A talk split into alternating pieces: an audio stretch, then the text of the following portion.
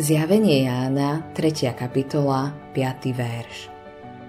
Kto zvíťazí, takto bude oblečený do bieleho rúcha a nevymažem jeho meno z knihy života, ale vyznám jeho meno pred svojim otcom a pred jeho anielmi.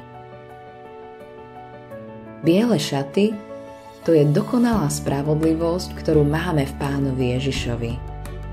Spôsobuje, že ten, kto zvíťazí, bude stáť v dokonalom Božom kráľovstve dokonalý a čistý. Taký ako Pán Ježiš.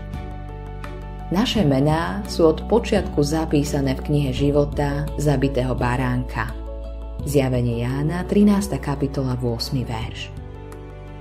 Keď sa človek neobráti k Bohu, bude jeho meno z tejto knihy vymazané. To isté sa deje, keď kresťan odíde od Boha aj keby mal človek povesť ako živý, ale bol byť duchovne mŕtvy, bude jeho meno vymázané z knihy života, ak sa včas neobráti.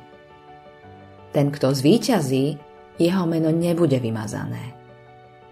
Kto zvíťazí, toho urobím stĺpom v chráme svojho Boha, takže už nikdy nevíde a napíšem naň meno svojho Boha, meno mesta svojho Boha, Nového Jeruzalema zostupujúceho z neba od môjho Boha i moje nové meno. Zjavenie Jána 3. kapitola 12. verš.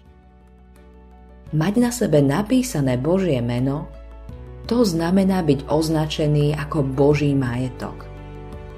Ten, kto zvíťazí, bude označený ako príslušník Nového Jeruzalema, dokonalého Božieho kráľovstva. Bude označený aj Ježišovým menom ako Ježišovo vlastníctvo. Ten, kto zvíťazí, príde domov do dokonalého Božieho kráľovstva. Kto zvíťazí, tomu dám sedieť so mnou na mojom tróne, tak ako aj ja som zvíťazil a sedím so svojím otcom na jeho tróne. Zjavenie Jána, 3. kapitola, 21. verš.